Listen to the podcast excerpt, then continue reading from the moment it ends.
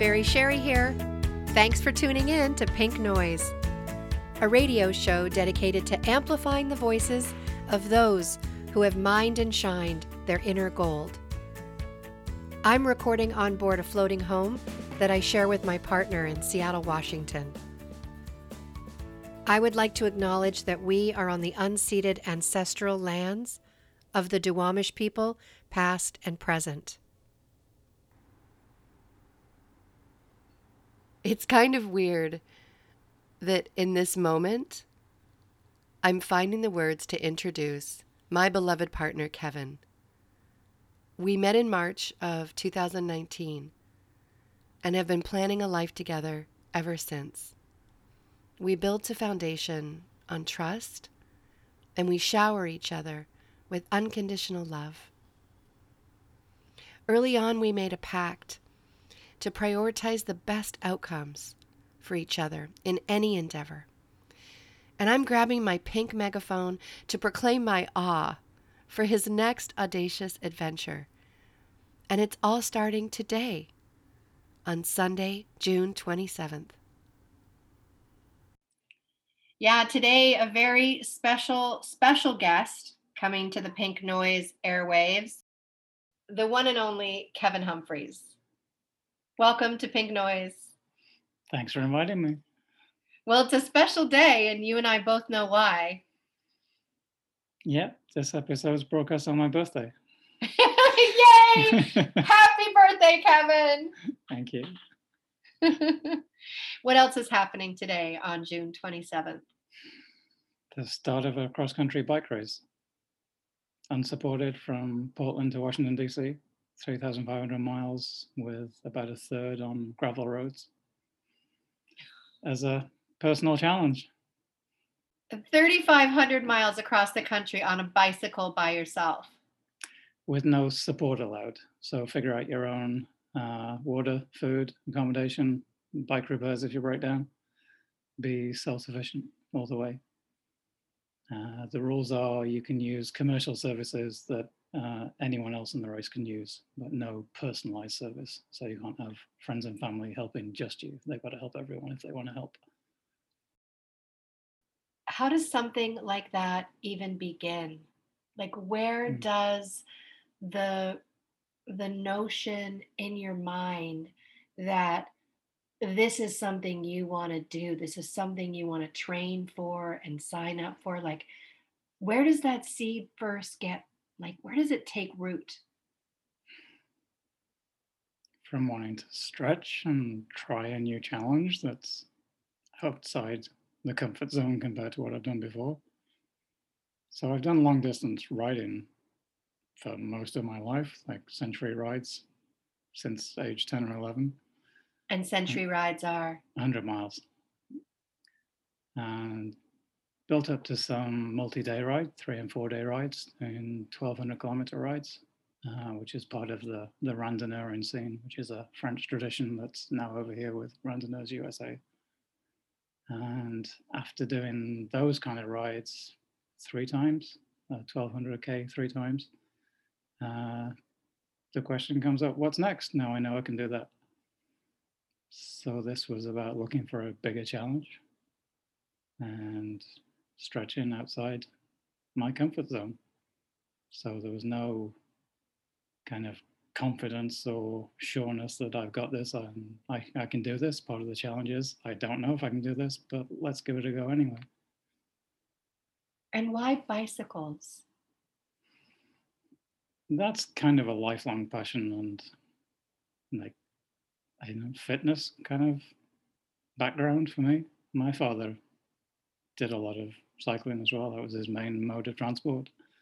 Uh, he has stories of riding from home to like his Royal Air Force deployments, the other end of the country, just to show up on bike. Um, so I guess he normalized that for me that you can ride 200 miles overnight and it's not a completely crazy thing to do and to get to work in the morning. So, so wait, you're telling me your father, who grew up outside of Manchester, mm-hmm.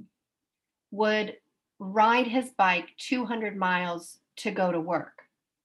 He was uh, did military service in the Royal Air Force and got posted to different uh, Air Force bases and went home for the weekend and had to show back up at work on Monday and usually rode, including riding overnight. So, do you, would your dad be your inspiration for riding? He got you started. It sounds he got like. me started and he normalized it that doing a long distance on a bike is not a completely crazy thing. He showed me it was possible. And yeah, he encouraged me. He was kind of coaching me for some tries at racing when I was in my teens.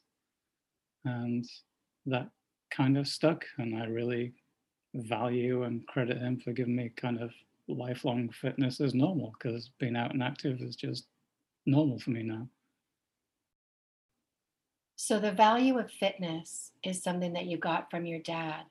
Um, what are some of your other values?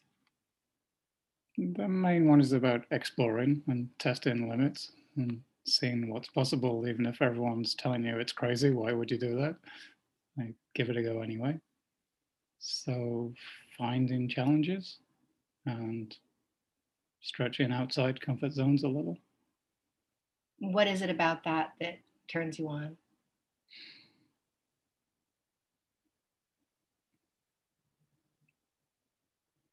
I think just to know, just to explore, just to try something new and different.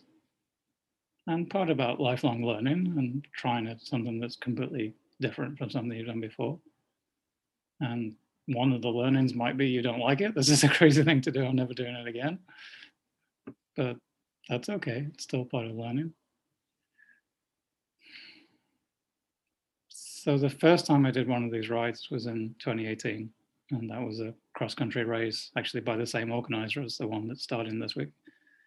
And that was Astoria to Yorktown, Virginia. That was a challenge. That was way outside my comfort zone then. And that was okay, going through a relationship breakup and like doing my own thing and a complete kind of ownership of this is something for me. This is a test I want to give myself. It's not pushed or even encouraged by anyone else. I'm just going to go for it. And there's a a phrase, a motto that stuck with me is that if it doesn't challenge you, it doesn't change you. And I was ready for a change. And maybe that's the way I thought would initiate it. Just get completely outside comfort zone and see where I end up. Mm. See what might change.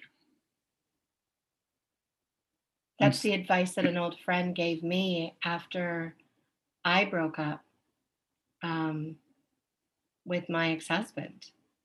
And I ran into this old friend that I hadn't seen in decades. We went to college together and we met long enough to have a beer. And his advice was you want to figure yourself out, go get lost somewhere um, new, somewhere foreign, get outside your comfort zone and see what you're made of. And Mm. so it sounds like you used a similar philosophy to say yes to that first big bike race. And some of that story is about go find yourself to, to define what your priorities are, to what your values now are after a big shift. And so what Mhm. happened? I finished that race in 27 days for 4,200 miles.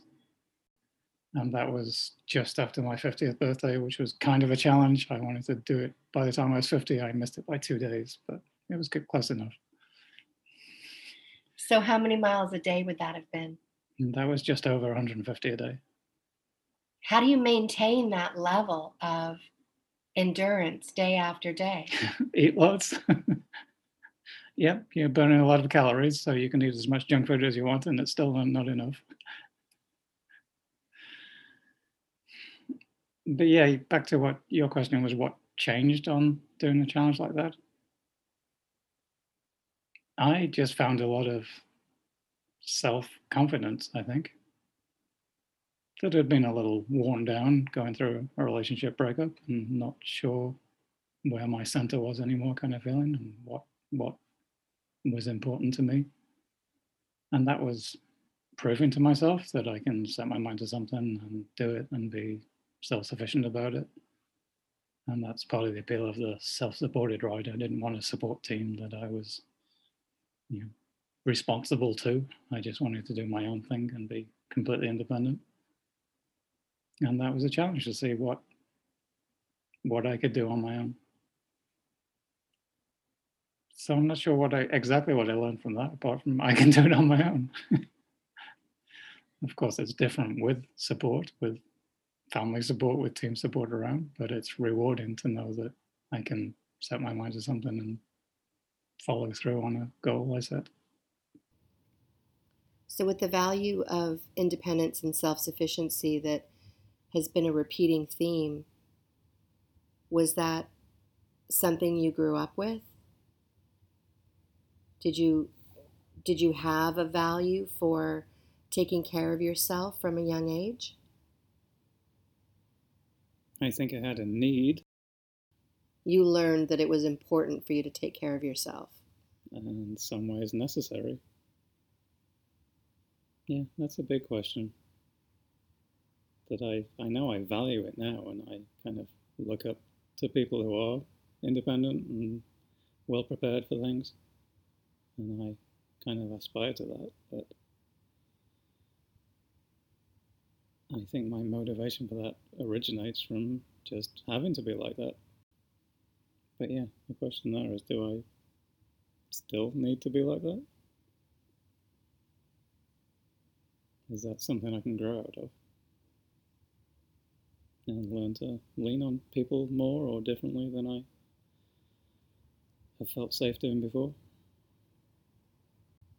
It seems pretty clear from the work that I'm doing that the way we show up as children to meet our own needs, needs that maybe aren't getting met at home, we adapt and we either expand or contract depending on the environment, right?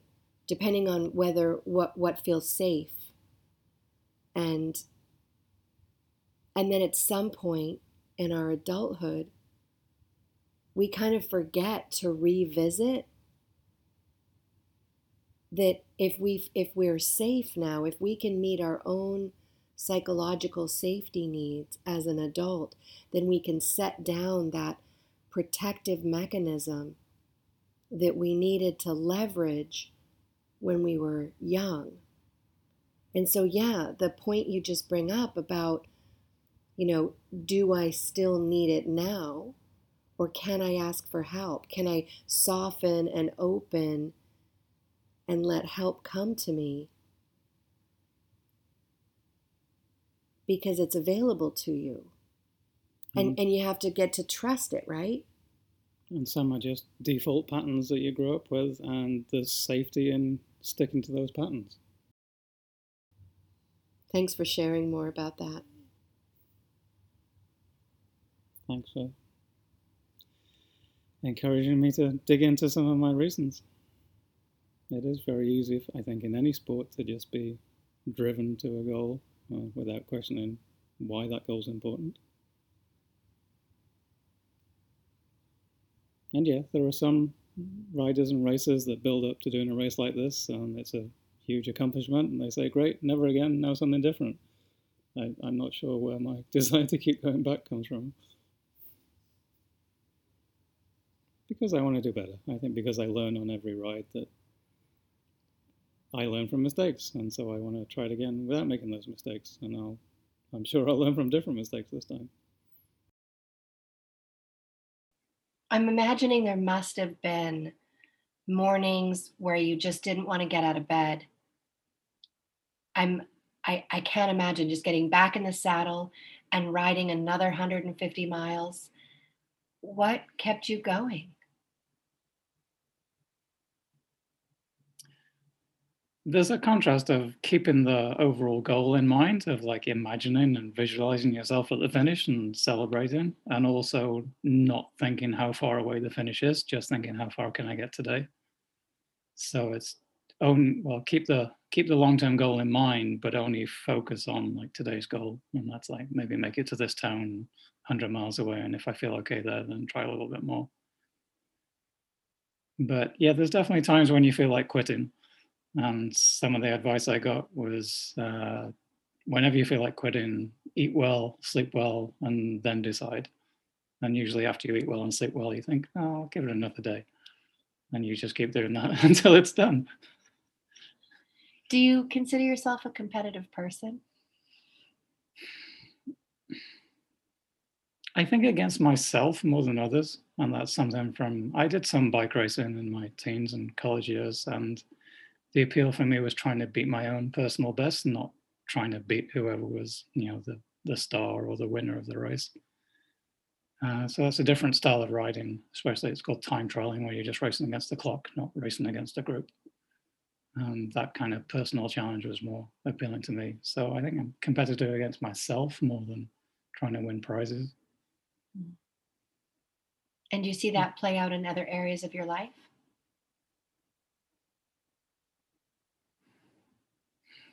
Uh, some of that may might apply to work. I want to beat my own goals or kind of achievements for for career and work. It's not comparative to someone else. It's not I've got to do better than this person. It's I want to set a goal and then maybe surpass it a little. And what advice would you have for someone who is wanting to accomplish a big endeavor the way that you're setting out on this now 3,500 mile mixed terrain race from Portland to Washington, D.C. Like that's such a, it's such a big bite. You know, it's such a big bite out of life to take. It's it's kind of audacious, really. and I, I'm imagining that some of our listeners, you know, might think, well, you know, that's not something I'm going to aspire to do. To but there's other goals or dreams that I have. And so, what have been some of the factors for you that make the ongoing dreaming? Like earlier, you said your dad got you into racing in your teens and that you did these three rides in France that were 1200 miles each. Kilometers. Kilometers, thank you. And then you asked yourself, what's next? And you kept stepping up. So, is that it for someone who wants to hike Mount Everest? They just start with Mount St. Helens? Or even smaller. I mean, something like Everest is think how many days it would take you. I have no idea. Maybe it takes you 10 days to climb Everest. So you do a one day and then a two day test and see how you feel. And you think, could I could I double this? And then could I double this again? So are you grooming me by asking me to go on a hundred kilometer bike race with you? Well, that's how. Okay, Randonneuring is the this long distance challenge that comes from France and is now spread in the in the US. Uh, they start off with a 100k intro ride, and then they do 200, 300, 400, 600, 1200 rides, and yeah, the the 100k is a taster to try and get you to give you the bug. Well, and we're recording this before I actually go on that 100K ride with you. So I don't quite have that first taste yet. You don't have a medal yet. I don't. There's no cookie. but that's something about this style of riding as well, is it's not for prizes. You asked about competition before, and it's not like to win the thousand dollar prize. And there's something about the whole community of people who are attracted to this is it's about personal challenge. It's not about trying to win. For, for some, for the top riders, it's about trying to win for the, I guess, glory, because there's not really prize money or anything in this. Um, no one really does it professionally. It's a very grassroots personal challenge sport. Some people get sponsorship maybe from their local bike shop and they'll give them some free bike parts to advertise. But for most people, this is a, a pastime, like outside their regular day job. And that brings a real community feel to it, that everyone's doing this as a hobby, not as a career. And there's some camaraderie in, in that, that everyone knows how much like work time and family time has to be like adjusted around training and given up for the races. And it kind of brings people together as kind of shared experience of how you get here. And there's some really good phrases that you, it's a success if you just make it to the start line in one of these cross country races, because it shows how much commitment you've you've put in. Yeah, and what about the people that have uh, a bike accident or a Mm-hmm. mechanical failure or hurt themselves and have to have to stop racing? Yeah, and that's really common. I mean, a 40 or 50% abandon rate is really common on some of these rides. There's so many things that can go wrong that you simply can't plan for. And then, in a way, that's some of the appeal. You can do all the preparation you want, but nothing's guaranteed. And that's part of the challenge is how can you deal with things you simply can't plan for? Mm. That almost Yeah. sounds like a lesson on adversity. And then not being attached to the outcome. There's so many things. You can imagine yourself getting to the finish and celebrating, but you can also imagine yourself stuck in the middle of nowhere and trying to find the nearest airport to get home. Yeah, there's so many things that can go wrong. It's it's a lesson in like nothing is sure. And it's luck as much as anything if you actually make it to the finish. So you've spoken a little bit about the physical preparation, um, some of the training rides that you do. That you know, 100 miles becomes 200 miles, becomes 300 miles. But what about the emotional preparation? Some of that is about keeping your mind occupied on a 200 mile ride. And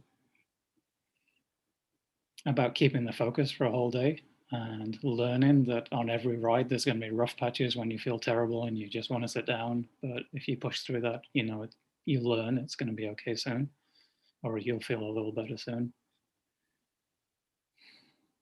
But on the really long rides uh, actually a common question is what do you think about all day? And the answer to that often is hardly anything. It's a real way of clearing your head and you spend 12 hours like watching the white line on a road and it's completely zen sometimes. I mean you're aware of traffic and things you're looking out but in terms of what were you thinking about what subjects do you think about? Not much really. Really blank mind. And it's almost meditation in some cases. Your mind is really calm and clear and just focused on the next priority like where can you stop in the next town? Uh, do you need to stop in the next town or can you push on to the next one? It's a real kind of clarity of focus that your priorities are really clear. Like, where can you get water? Where can you eat? And that's the only things that occupy your mind. And it's very calming and kind of blanking your mind for a lot of the other time, which is like some meditation, I think. Mm. Yeah, if you only have two needs to think about, where are you eating next and where are you sleeping next? I'm imagining that that replaces all of these other things. It silences the chatter in your mind. I mean, your mind does wander and you end up with all kinds of bizarre thoughts, but they're just silly and funny and entertaining sometimes, but they're meaningless.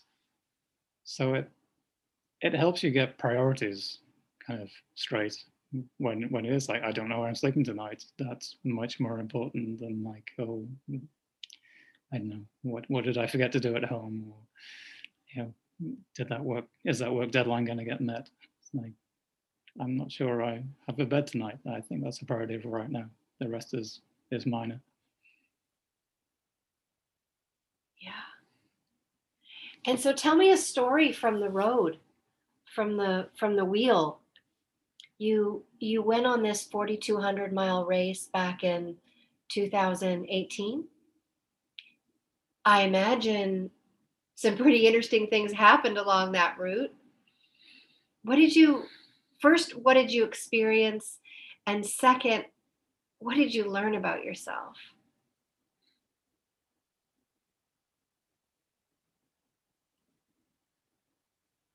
I think one of the best experiences, not a single one, is just seeing the amount of support for this race.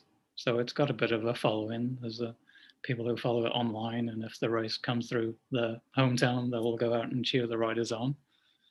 And yeah, riding down a windy road in Wyoming in the middle of, middle of nowhere, like okay, dodging rattlesnakes actually in Wyoming. And then shortly after, there's someone shouting your name at the side of the road, and it's such a boost that someone's out here for you in the middle of nowhere. And you know they're offering you water and things if you want to stop, but sometimes you just give them a wave and carry on. But it it's an, an amazing boost to hear your name. Um, And yeah riding through Yellowstone as well, someone beeps their horn and flags me down and, in a parking lot beside the road and gives me an ice cream out of the back of the trunk. like, what are you doing out here? I guess they could say the same to me. But that kind of support and knowing people are following you and encouraging you and want you to succeed, it's it really pushes you. And personally, I guess the impact of that on me is kind of realizing this is something really big. Like people who would never dream of doing this are still coming out to support people who are doing this. And that's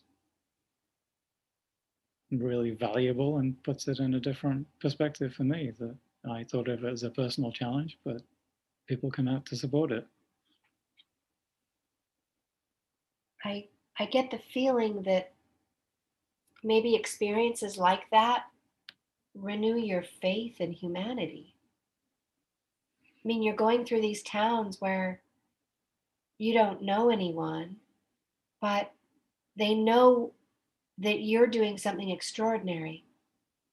And they're coming out just to say, Way to go, Kevin! Yeah, yeah. And even in really poor areas as well, that's probably impacts me more. That in like uh, Eastern Kentucky and, and West Virginia, through the Appalachians. It's really tough, poor country. It's kind of a culture shock going through there after living on the West Coast for a long time. It's close to a third world country in some areas. But the people there are so generous with what little they have. You can stop anywhere and ask for water, and they'll try and feed you too. And there are some kind of sketchy areas too, but you can always find friendly, helpful people even in areas that you might be a little apprehensive about going into. Mm. So it's a commonality of people, I think, from yeah, all across different states. The, the last race covered 10 different states. And the commonality of people in many different economic and, and racial communities they all have the same kind of motivation. They hear about the race, they think you're crazy, but they want to help. Yeah, I wonder if that's kind of a fundamental, you know, wanting to help strangers, travelers. That's part of every community. So when I hear you talk about community values and people showing up to help you, to just reach out and offer you whatever it is they have. I I think about your generous spirit, Kevin, and you've told me stories about offering another rider. You know, someone's tire blew out and you had a spare and and you offered another rider your spare tire. And I think you told me he wouldn't accept it. That's about being a stickler for the self supported rules that you're supposed to be mechanically self sufficient. And yeah, well, one guy was having trouble with the tire. It hadn't blown out, but it was getting really worn, and he was looking for local bike shops to try and get a replacement, and none were available. And I, being maybe a little over prepared, was carrying a spare tire and offered it to him, and he refused. I said, Oh, I can't take help from another rider. I said, well, I could drop it on the side of the road and you could say you found it. but no, he refused that as well. Um, so that's part of the spirit of the self sufficiency part of it. Uh, that everyone wants to be, yeah, to, to follow the rules, even if no one's actually checking. It's, it's about your personal integrity with following the spirit and the rules of the race and fixing your own problems rather than getting someone to bail you out. And I mean, there are great stories on these rides of you know, someone who's like broken a wheel outside the road and hitches a ride, and someone will take like a whole day and drive them to the nearest town with a bike shop and get them back to the route.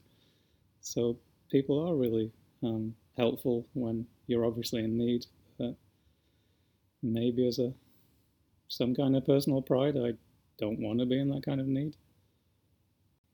So you have to prepare for the unknown and know what to pack. What to pack and have a rough plan for what's available on the road. Like you can find a pharmacy with hopefully something to help. Yeah. There are some psychological tricks. The, the leader of the bike club I, I grew up with, uh, Roy Swinnerton, uh, he always said whenever anyone was asking how far is it home because they didn't know the route and he was like the ride leader, he'd always say 20 miles, however far it was. Like if it was just around the corner or if it was, if it was 40 miles away, say 20 miles to go. Anyone can do 20 miles. so he, he was deceptive, but everybody knew it? After a while, but it's it's a psychological trick, trick and it's something that applies to these long rides. You don't think about, oh my God, it's 3,000 miles to go. You think, there's a town with a good hotel in like 100 miles. I'm sure I can make that by tonight. and then you worry about the next distance the next day. You, you don't try and, it's, it's overwhelming to think of it all at once. So you break it down into sections you know you can do based on experience. There was an exercise the other night in an authentic relating course that I was leading, and the teaching was on discomfort and learning to be with the discomfort and expanding your capacity to to sit with it and not try to fix it and move away from it by avoiding or that flight fight freeze response but instead seeing what discomfort has to teach you, see what you can learn from discomfort. And I remember the first time that I took the course and my mentor was walking us through this exercise in discomfort where we had to hold this body posture. And he would say, you know, just a couple more minutes. But then it was just a couple more minutes. And then it was still a couple more minutes and then it was still a couple more minutes. That sounds like the 20 miles to go. That's what I was thinking. That's what it reminded me of. Yeah. But some of that kind of exercise is just getting used to your body signals and what it means. And, and yeah, part of getting used to a signal that means your body's not happy with this. It, it is muscle painful, but it's learning the difference between something that's damaging and something that your body is fine with. And what about your experiences with any animal creatures? You're talking about some of your interactions with other citizens. well, dogs are the most memorable one. There's a lot of loose dogs in Kentucky and Missouri. Um, yeah, there's a story from actually the year before I, I did the race. The top three riders, first, second, and third place, all got bitten by a dog, the same dog. until it was tied up after enough people complained about it.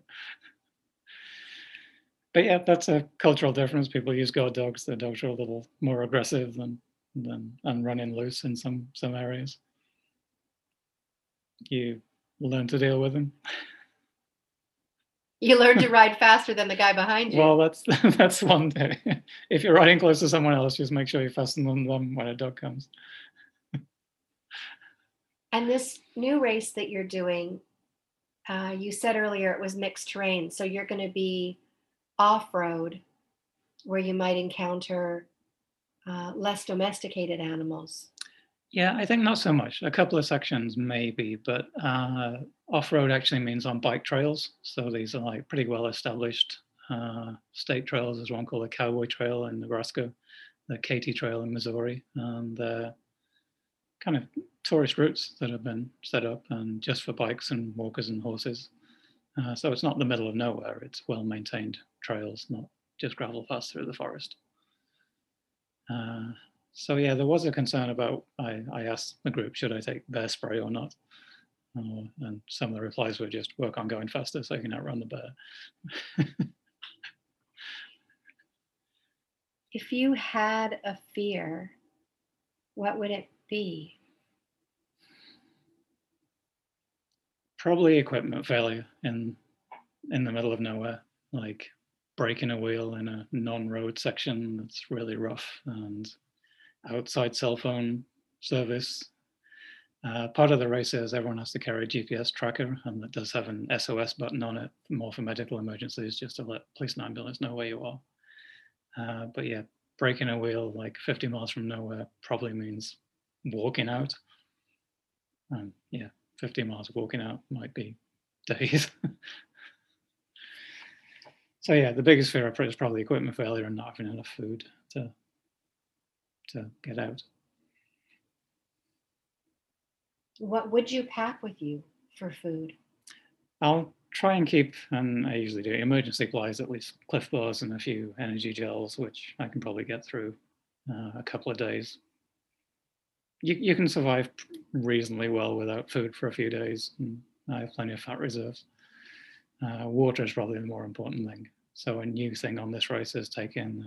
uh, it's called a LifeStraw, and like an emergency uh, water filter, so you can drink from any water you find. Um, yeah, that's one addition I've made for this trip. Because it's off-road and in the middle of nowhere, I can drink from a stream if I need to. Well, I sure hope you won't be getting your water supply from a puddle very often. Not very often. No, it's emergencies only, I hope. What else do you want our listeners to know about this type of of adventure? You know, I I love to have these conversations with people who are following the thread of aliveness in their life. Your passion for riding is unlike unlike anybody I've ever met. Like I'm just I'm stunned by it. By how much it fills you up. And so there's just this curiosity in me about the experience. You spoke of the meditative nature of emptying your mind is there is there more to the why you do it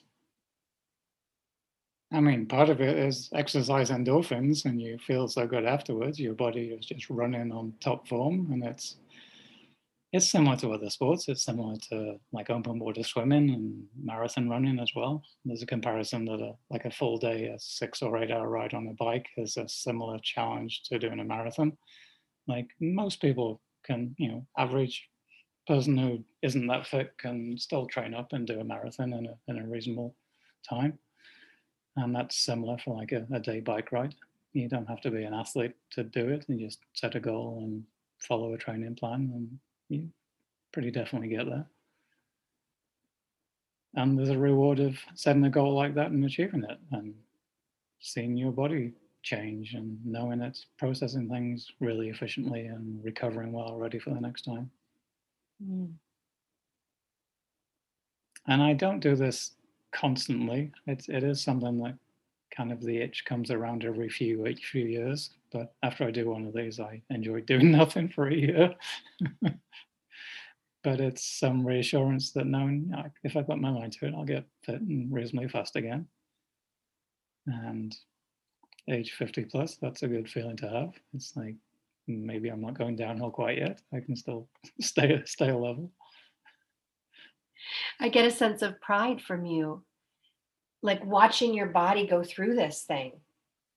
And and if i were that fit which i'm not but if i were i'm thinking that there would be this expanded capacity that i would think that so much more is possible in my lifetime you know if i could do this what else could i do mm-hmm. even even beyond that particular mode of exercise that it would just open up uh, it would open up all the doors to well what else do i want to do well you said pride and i'm not sure it's about pride it's maybe reassurance that my body's running well and healthy and I'm treating it well and it's doing what it's supposed to.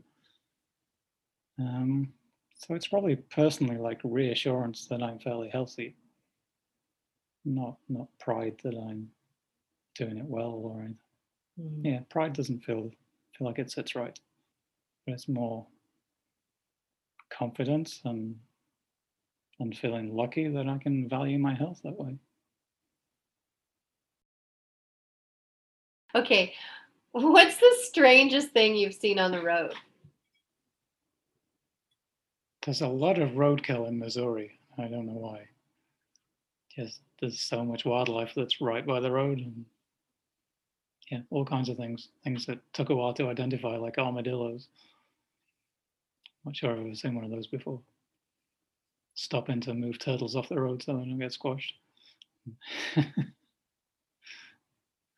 yeah, Missouri probably had a, a huge variety of wildlife. Um, yeah, Wyoming was riding across in a headwind and hearing a weird noise from my bike, like a ticking, like something's come loose, and you know maybe I've got a flat and the tire's hissing. So I'm looking down at the bike while moving, looking down to see what it is, and then see a rattlesnake rattling his tail like ten feet in front of me. I, I swerved to miss that. Some of the most dangerous animals to look out for, especially at dusk, are deer. And there's a rider in the year I did the 2018 ride, uh, had his helmet clipped by a deer jumping over him. Luckily, didn't knock him over. For riding at night, I have good lights. All the riders have good lights, but still, a deer running across the road can really make you jump. What are some of the essential things you pack with you? It's important to be lightweight. So you are allowed to use hotels on, on the ride, but sometimes you're dead tired and there's no town for 50 miles and you just have to sleep wherever you are. So I've got lightweight. Most of the riders carry really lightweight camping gear. It's called a bivy bag, which is pretty much a sleeping bag cover uh, with a mosquito net and slightly waterproof. Um, so I've never used a bivy bag before. I've tried this this kind of racing. Um, yeah, there's some tips to uh, take a little luxury with you just to make you feel good and comfortable. And my luxury is a little inflatable pillow because I sleep much better with a pillow. Um, yeah, everyone has something like that. Where would you find yourself if not in a hotel room? Uh, city parks often let you sleep overnight. Um, or they call it stealth camping sometimes. You you find like a, a farm gateway and no one's going to drive through there at night, so you just sleep behind the hedge. What's the most unusual place you've slept in? um, a post office after leaving Yellowstone. Uh, in rural areas, the post offices are often left unlocked all night for people to pick up their mail any time of day or, or night. But if you like arrive after midnight and leave before 5 a.m., no one's going to come in. Um, yeah, riding through Yellowstone last time, I was dead tired and looking out for places to sleep, um, checking like every every like farm gateway or something, or every little little wood at the side of the road. Could I sleep there until I saw big flashing signs saying bears and cubs in the area, don't stop. so that made me keep riding, and then I happily found the post office and could close the door, hoping it was bear-proof. And was it? I, well, I didn't. No bears woke me up. Good. I asked you earlier uh, about your experiences. And my second question was, what did you learn about yourself? I mean, you've talked about stretching your comfort zone and uh, learning about your resilience and your capacity. Is there is there more to that? There's something different going forward again, and I'm I I'm not sure I can put my finger on that yet because I know I can do something like this. And now it's a challenge to see can I do it better? Can I do it more efficiently?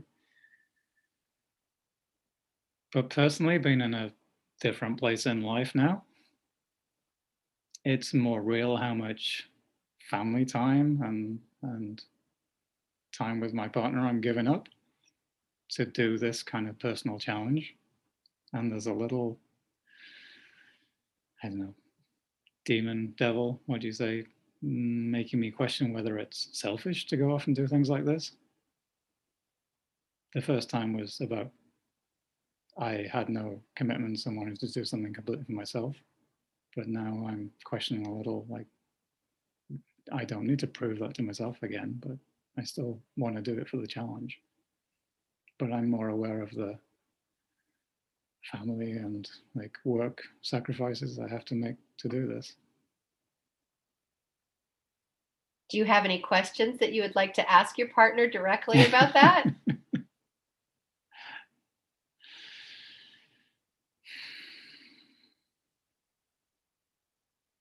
Do you think I'm crazy for doing something like this? I mean, in some ways, it's it's a vacation. It's to check out for three or four weeks from from real life. In some ways, and proving my self sufficiency, independence to myself. But I'm not feeling there's a need to prove that. It's more about enjoyment this time. But maybe it's a pretty masochistic kind of enjoyment. So, are you asking that question seriously?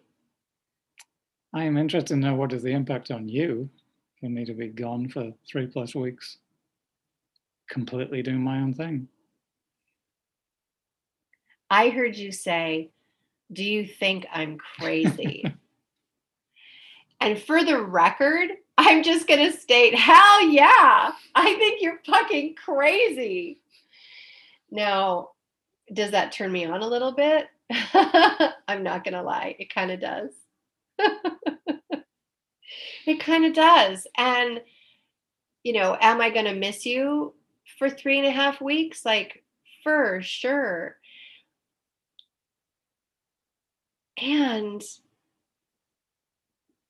it's, I can't even talk about this race and you being, you going on it without getting emotional.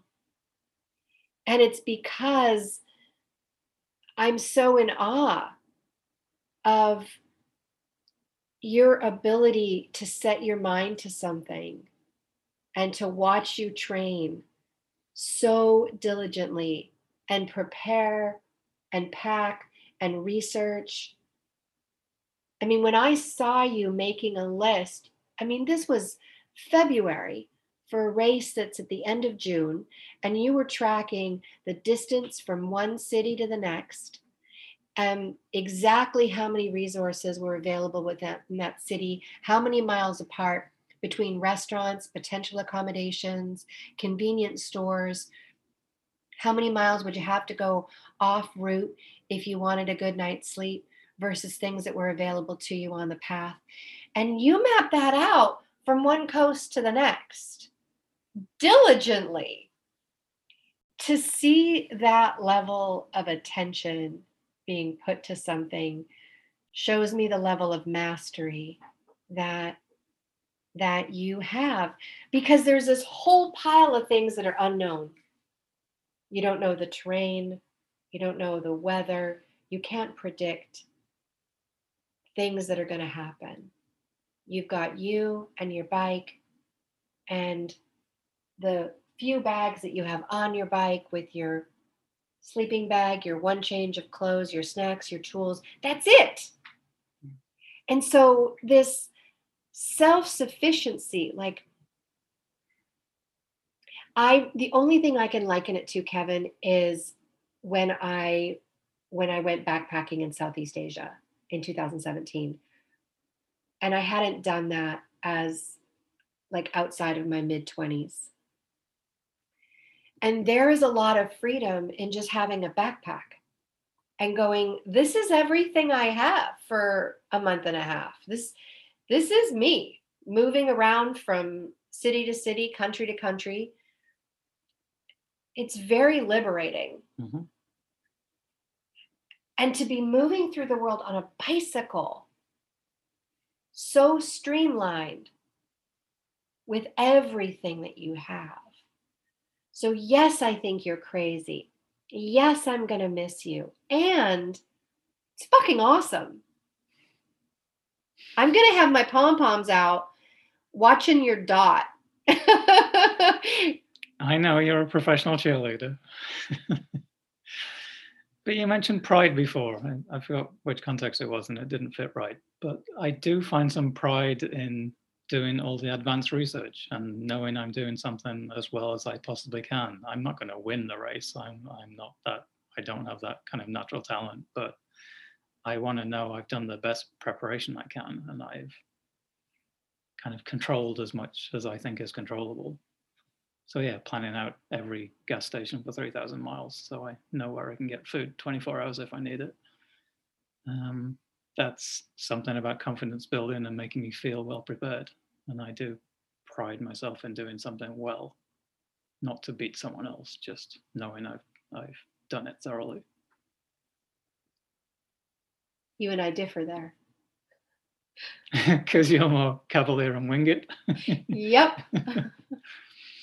I think you need part of that for a chance like this too, because you know things are going to go wrong, and that this one gas station in the middle of nowhere you're going to find out is closed for the weekend, and it's hundred miles to the next one, and you've got to deal with it and go find water from a farmhouse or something.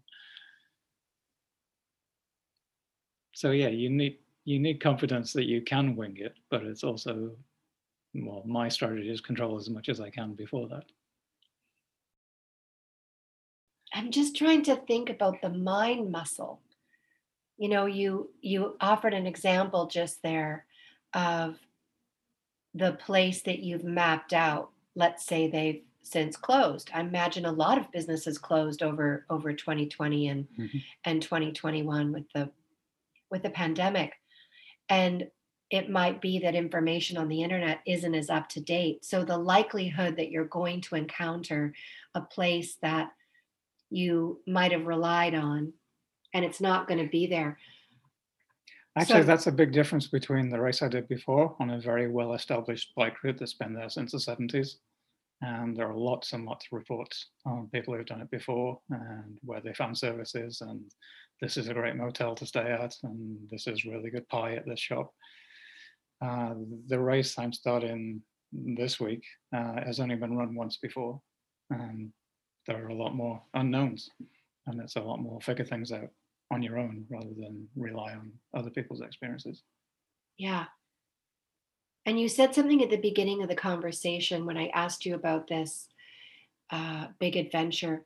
And you said that it's a practice of surrendering and letting go of the outcome, of attachment to the outcome. Because as I was saying with the places that are closed, you're going to have to pivot and come up with the next thing that you're going to try the next thing that you're going to do. So there's this elasticity mm-hmm. that uh, that you're going to have to rely on, and so the the mental game has to be has to be on point but I think it's also a lesson that however much preparation you do, however much you plan out, like I'm ideally I'm going to stop here on night one and here on night two, it's probably not going to work out like that, and you're going to have to wing it anyway. So it's a it's a real lesson I've learned that all the preparation you do might turn out to be irrelevant because there's a spanner in the works and you've got to plan again. So it's kind of gaining confidence from planning and controlling as much as you can at the same time balancing that you have no control of what's going to happen today and you're going to have to wing it anyway. So what does that look like for you? Do you go like do you spend time in in grief or sorrow thinking like ah shit that place is closed and man why didn't i know that? Like do you beat yourself up or do you just bounce? And it probably depends how much you've had to eat that day how much you slept the night before. It really depends on your mood and you definitely go through cycles of beating yourself up and then talking yourself down and thinking well this is not helping. Like here's a passing car flagging down and asking where the nearest open gas station is and see if it's en route or not. Yeah there's definitely some phases of beating yourself up. Yeah i I set a goal of I'm going to make it to this town. I'm going to get a really nice hotel bed, and then 40 miles away, thinking I can't do this anymore. I'm just going to lie down in the hedge, and then feeling like a failure because I missed my goal. But sleep and get up tomorrow and try again. So you're admitting that you do have those moments. Yeah, when things don't go to plan, you end up kicking yourself for not planning enough, but you can never plan enough. So you have to soothe yourself and talk yourself down from, from that. And it is a realization, I think, partly how mood is based on when you last ate or how well you slept the night before, and knowing its physiological factors, not not your personality. Knowing that you're beating yourself up, but then telling yourself just find a good meal and then think it through again after. Your your brain depends on your body.